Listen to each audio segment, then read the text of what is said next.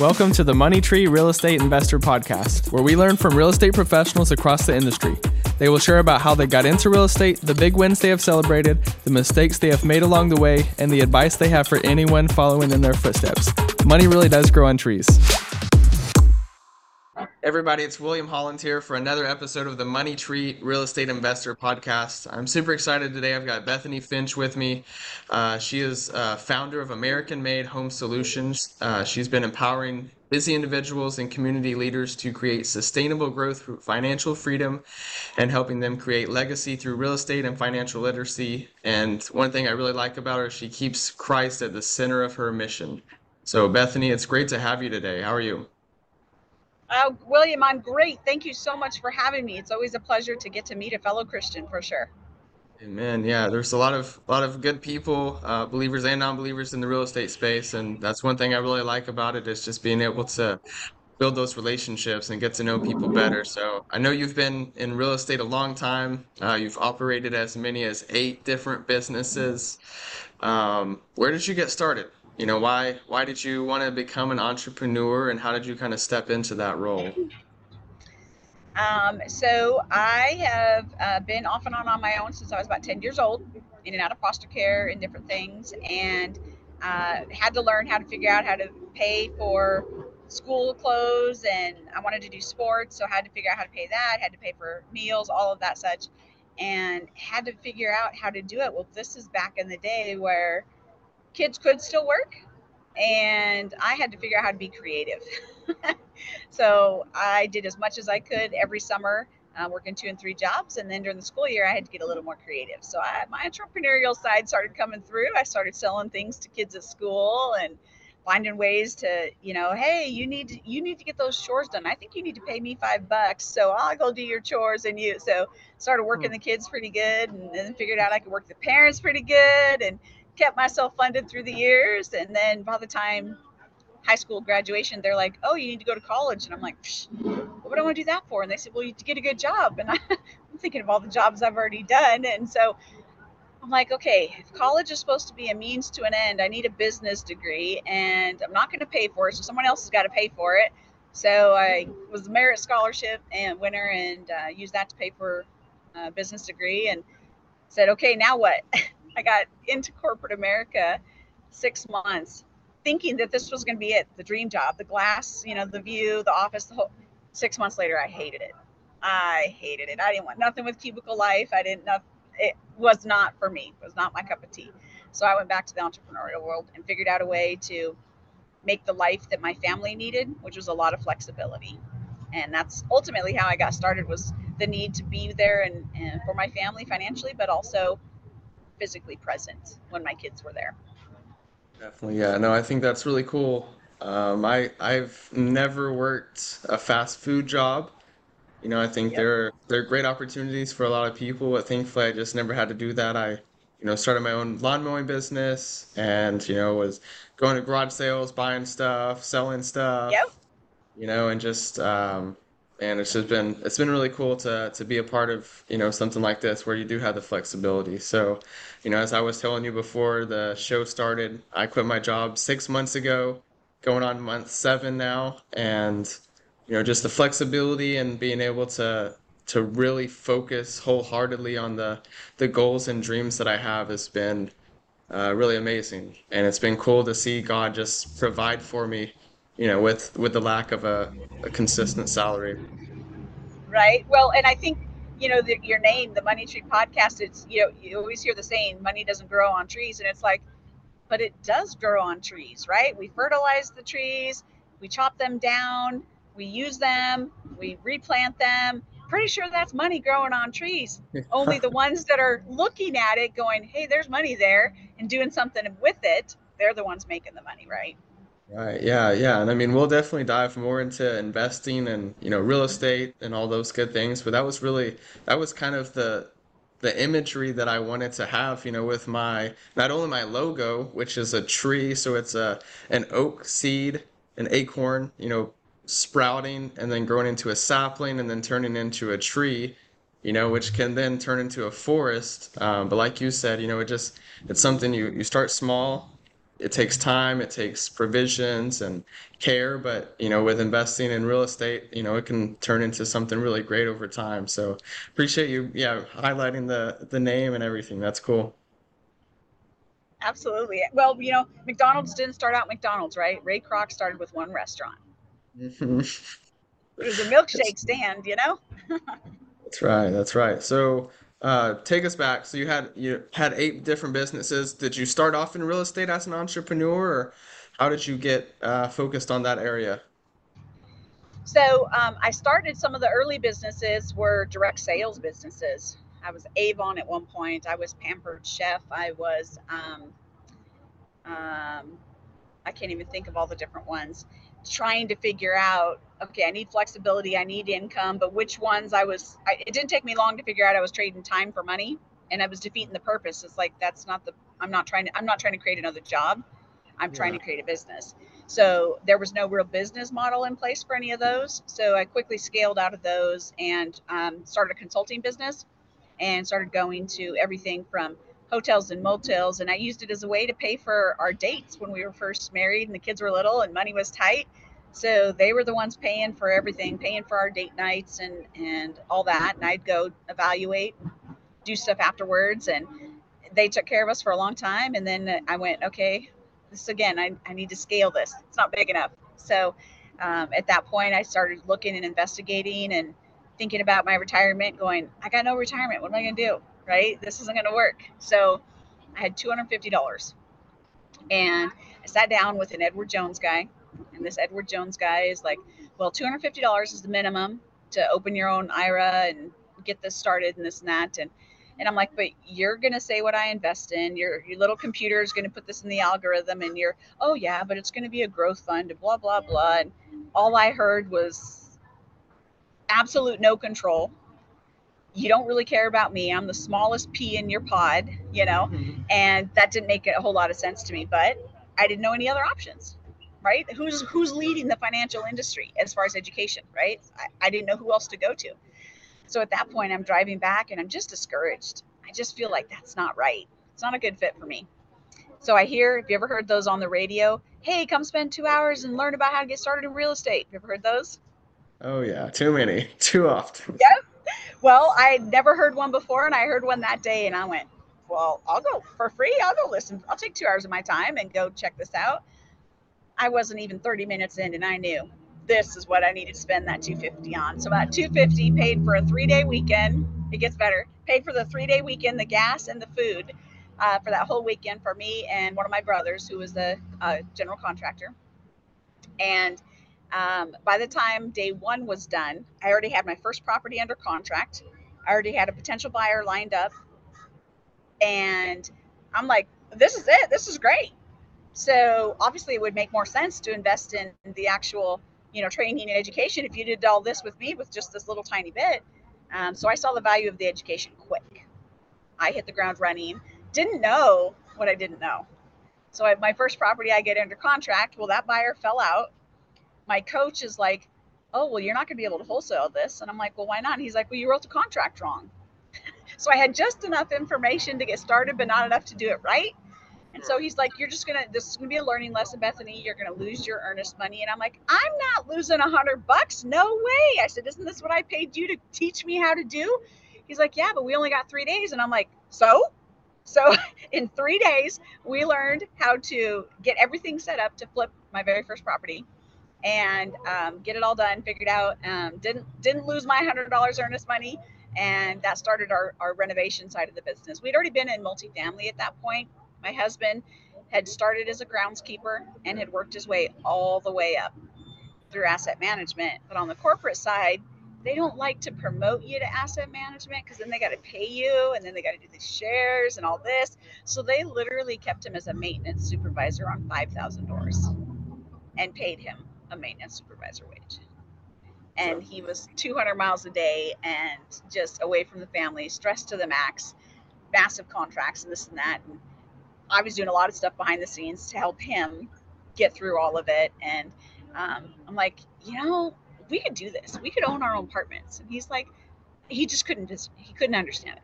He was a great employee, had no business sense, and had no idea how that could be possible. So the moment I realized I if I could flip one property, I could flip the whole apartment unit, right? So I started looking to buy apartments. And that made way more sense. The numbers are much more logical. And I started doing it without him knowing because he was afraid and wanted me to stay in single family. And I'm like, that's a job. I don't want a job. so that's how it just kind of the snowball kept going and it just kind of kept getting bigger and bigger and bigger. Passive investors in real estate are able to receive a check every month. Some people call that mailbox money. We say money really does grow on trees. Visit the website at biggerpictureholdings.com where we have a ton of free resources to help you learn more about planting your very own money tree. That's awesome. So you started getting a lot of momentum. So currently, you know, what type of projects are you doing at this point in your career?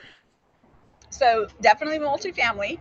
Um, we've gone down as small as 40 units, um, all the way up to, we don't like to go above about 330.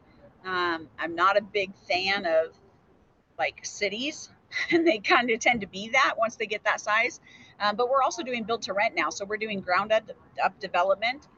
But what we saw in COVID was that people didn't want to be trapped into their apartments, right? With this kid on Zoom and this kid on Zoom and mom and dad trying to be on Zoom and too many people in too many spaces. So they wanted single family houses.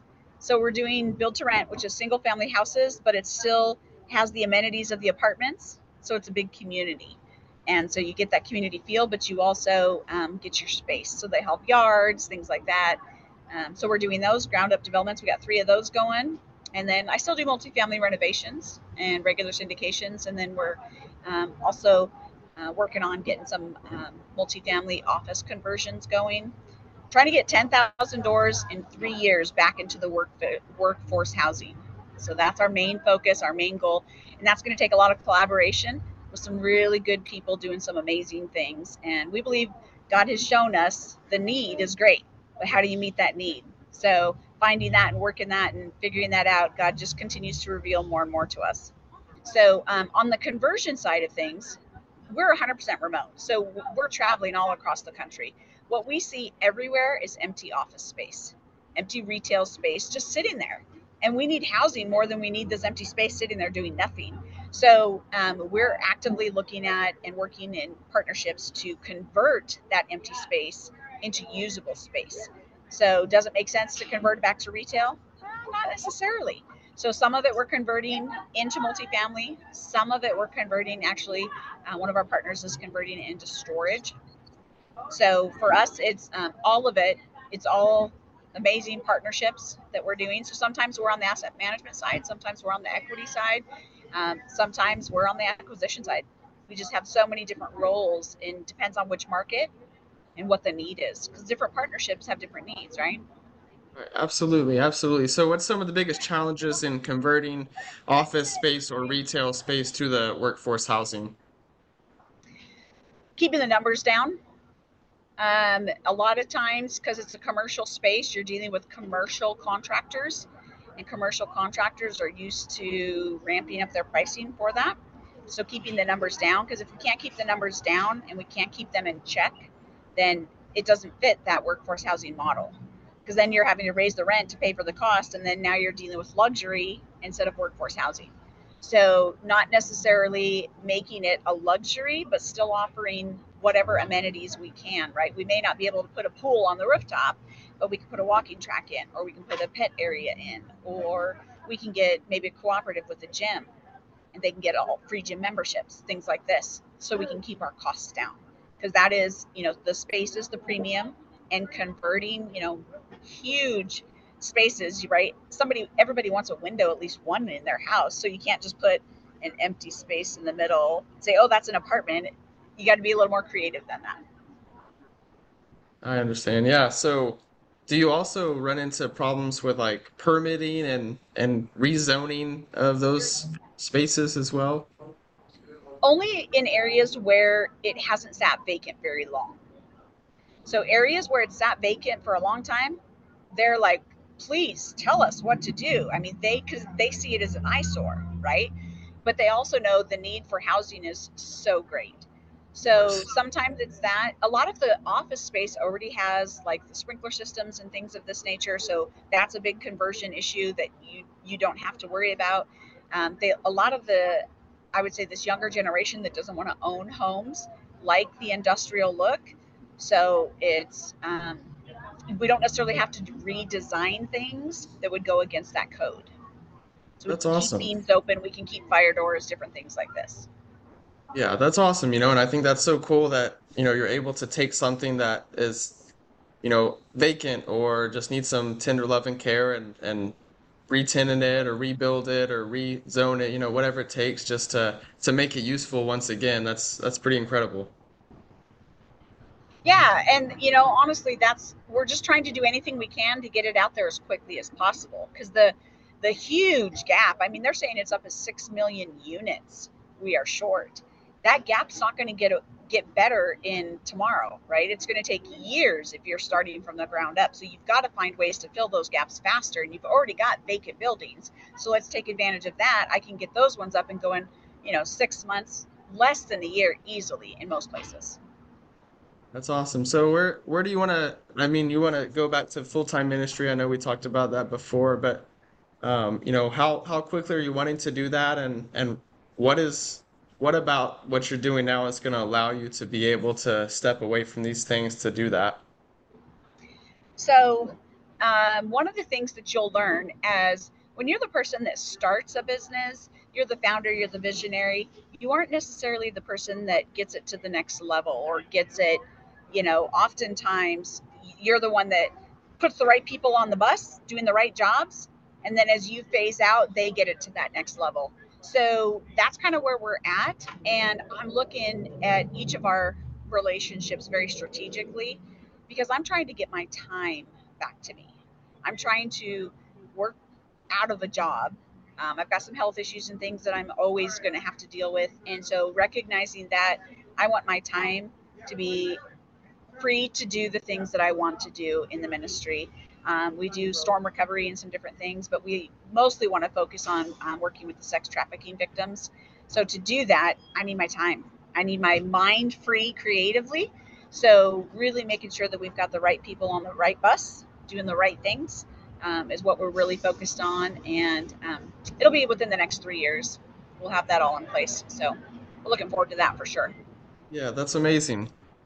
Um, I guess to kind of wrap things up, you know, one of the what's like the most exciting thing that you've you've been able to do through real estate so far?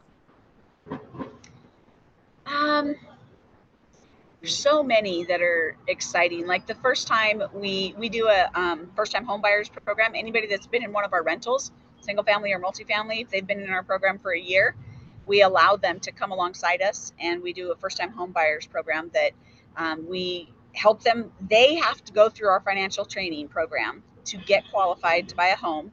Then, when they figure out the price point that they can afford, we go out and find a flip home, and then they put in sweat equity with us. Then we keep the price down so that they can afford it. We already know they're qualified, and then ultimately we're able to sell it to them. So if if price starts creeping up because some changes have been made or whatever, they're choosing. Okay, well let's not do this because I can do that later. Or Bethany, don't have your guys do this. Just do the roof. We'll take care of the paint. Things like that.